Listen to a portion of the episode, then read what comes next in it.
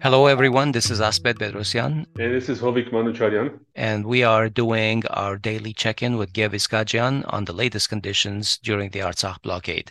Today is January 12. Hello, Gev. What's going on today? So, uh, we're in the 32nd day of the blockade here now. Unfortunately, on top of the blockade, the food shortages, the electricity blackouts, and you know all the other difficulties that coincide we're now dealing with a lack of internet and even at times a phone connection. From what I've been told, unfortunately, the internet line, the singular line that we have, comes in through the Lachin corridor, and that's been cut off. And we, unfortunately, as of right now, don't have access to it. Was it weather damage as well, or was that intentional cutting off? As of now, uh, we're not aware, but what we do know is that we, we haven't been granted access to fix it, which to us doesn't make a difference. If it's intentionally cut off or if we're, we're unallowed access, it's on their mission. Yeah, our uh, connection right now is very tenuous as well. It keeps fading in and out. Yes, yes. I'm sorry. It's been very difficult. Yeah. Yeah, yeah. When did this start, Gev? This was around uh, 2 p.m. today. We're now near uh, 11 p.m. So the entirety of the country has been denied access to uh, internet and essentially a connection to the outside world for nine hours. It also makes everything more difficult because we rely on that internet connection to keep the world updated about what's going on here. And we haven't been able to do that. Do you have any idea what the government is doing right now at this moment to uh, get that fixed? You haven't been granted access to fix it, but what are what's the process going on right now? Currently, uh, from what I know, uh, they're currently in in talks to try and fix it. But usually, when these things happen, uh, they get resolved within a matter of few hours. It's been half a day now, so the fact that we haven't been able to, you know, alleviate that problem uh, shows some serious concern.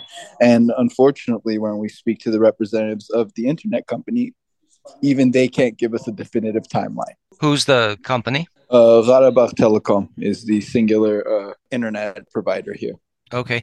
Gev, is there any change in status of the power situation since yesterday? No, no. Unfortunately, it's been the same. And in fact, usually we have rolling blackouts. So each uh, section of the town where I live in Stepanakert gets cut off for two hours.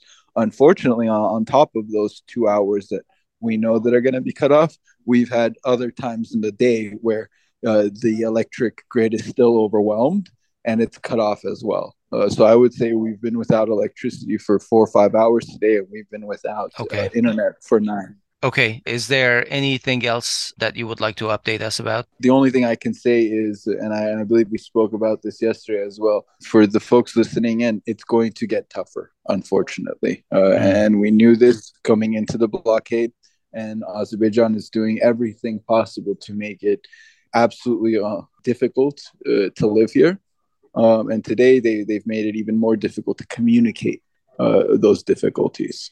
So we'll be here, we'll be strong, but, but we have to know that we have a tough road ahead. Thank you, Gev. We'll talk to you tomorrow, hopefully. Hang in there. Stay strong.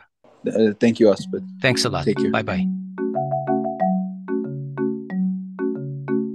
Okay, Hovik, just a few moments ago, we were able to get Shant Charchafian on the phone.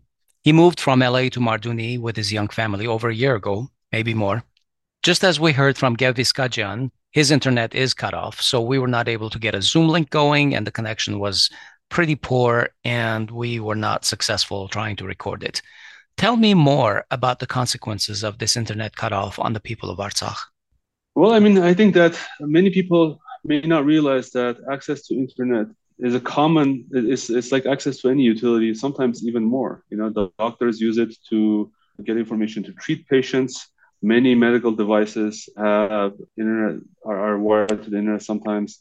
Businesses use internet for transactions. So at any chain uh, in an economy uh, you know where the their internet may be required then this will cause disruptions. And more and more internet is being recognized as a human right. So this is another way that the human rights of our Artsaksis are being violated. There have been reports of like even ATMs not working because some part of it, even in Western countries, because some part of the internet was down.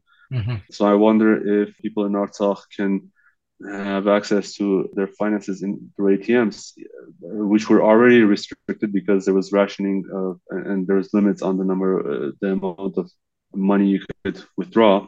And uh, I regret that uh, our attempted recording of our discussion with Shant did not succeed. Basically, Shant Charchafyan is uh, an Armenian from LA who moved to Martuni with his family, and he has a little child there, one year old, and uh, he lives there with his uh, wife and child. And we got to talk to him about what uh, the purpose of this essentially sabotage is. And uh, it's just, you know, he was explaining that it was just another way to increase psychological pressure on Artsaksis in order to force them to flee or to leave Artsakh. Uh, we remember yesterday Aliyev in his speech said that you know, if you if you want to leave Artsakh, uh, then we will not check your paperwork. You're free to leave.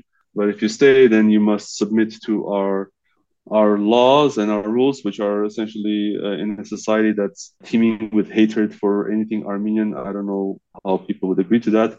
But you know, Shant mentioned that he is resolved, and most of the Armenians, you know, more than 95% of Armenians in Artsakh have the resolve of, and will stay there. But this uh, sabotage, this continued psychological torture uh, on Armenians, is uh, intended to break the resolve, which he said that will, will not succeed. Yeah, I've also seen the same narrative apply on Twitter. All the Azeris are basically tweeting that they're uh, not against Armenians leaving the place yes. and not coming back.